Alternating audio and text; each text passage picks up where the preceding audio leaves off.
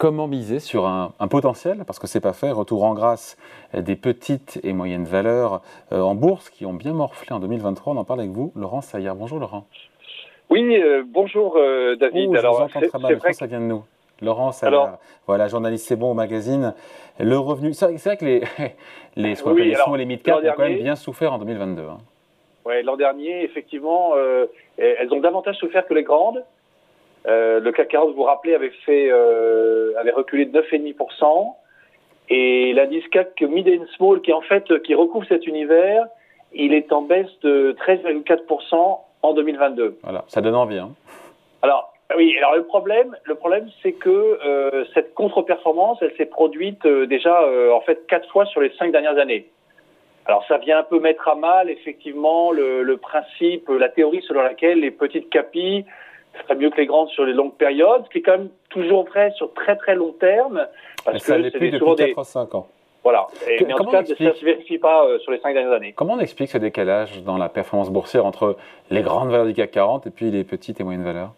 Oui, alors parce qu'en fait sur les fonds spécialisés où vous retrouvez tous les gérants actifs euh, euh, du secteur, sur les deux dernières années, on voit effectivement qu'il y a des centaines de capitaux 3 milliards sur 15 milliards, un encours global, euh, enfin ramené à 15 milliards maintenant, donc plus de 15%, c'est un premier effet. Il y a un deuxième facteur, c'est que notamment dans les années difficiles comme 2022, où on a en fait euh, euh, plus d'attention du coup sur les grandes valeurs, les, les, petites valeurs souffrent du fait qu'elles, elles sont moins présentes et peu présentes dans tout ce qui est tracker, ETF, etc., de, sur la gestion passive.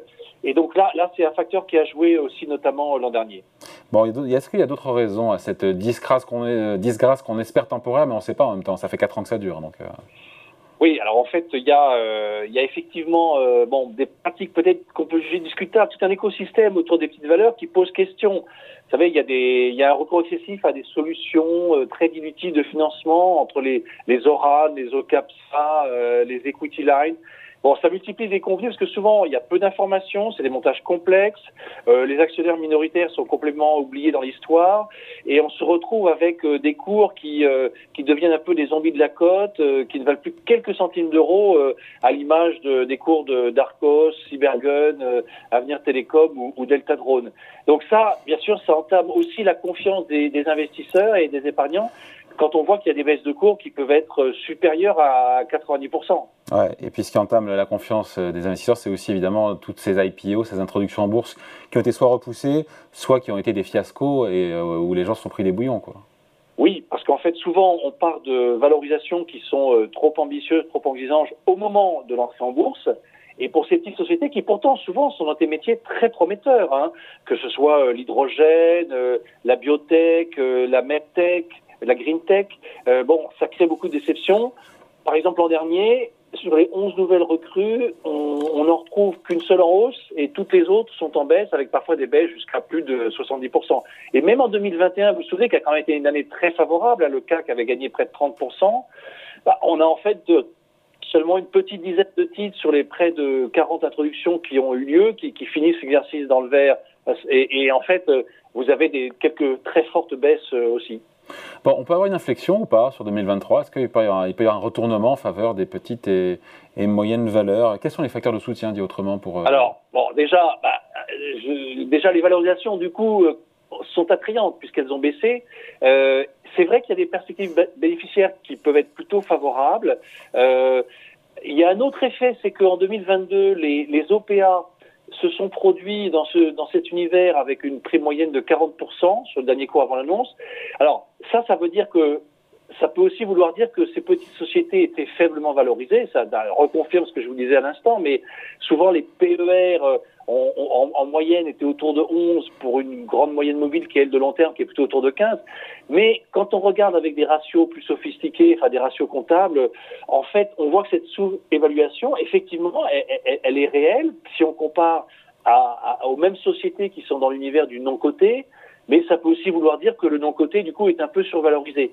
Alors, néanmoins, c'est tous les analystes, quand on regarde les bureaux d'analyse qui suivent ces valeurs du, CAC Mid Small, euh, il y a quand même, en fait, euh, une progression de, des bénéfices attendus autour de 7% pour 2022 et qui monterait à plus de 9% en 2023.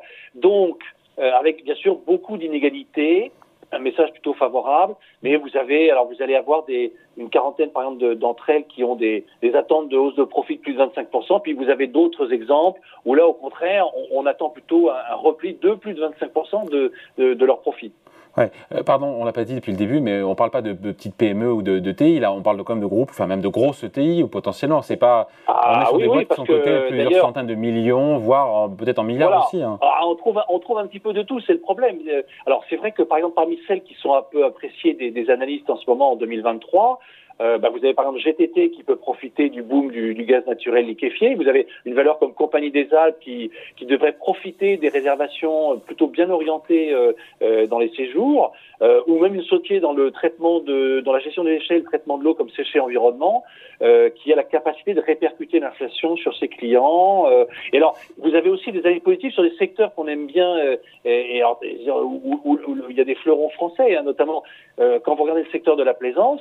Vous avez quand même Beneteau qui a relevé ses objectifs. Euh, vous avez Fontaine Pajot qui est toujours dans, un, dans qui profite de la bonne orientation du secteur, ou des valeurs comme Katana qui a retrouvé une visibilité qu'il qu n'avait pas avant. Alors j'ai envie de citer aussi en Trigano parce que c'est vrai que la demande a été toujours très soutenue pour le tourisme de plein air, euh, ou, ou, même Villemorin qui peut profiter des, des, nouvelles demandes issues de la crise de l'Ukraine, euh, notamment pour les, les grandes cultures. Bon, le bilan boursier c'est un peu tôt, mais depuis le début janvier, là, est-ce que le CAC Midenspol rattrape le CAC ou pas encore? Alors pas encore David parce que euh, en fait euh, euh, alors les, les, valeurs moyennes quand on regarde bon en janvier 2023 le CAC 40 a fait plus 9,5 le CAC Mid Small c'est plus 7 donc toujours un petit décalage. ah, donc on n'y va pas. on peut non alors pas encore mais en tout cas là en tout cas pour le moment on suit quand même la tendance donc c'est déjà ça.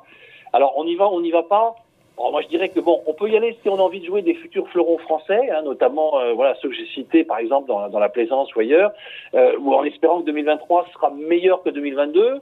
Voilà. Après, il faut avoir du temps devant soi pour cet univers. On est dans l'univers de, de qui doivent croître. Il faut savoir miser sur des pépites.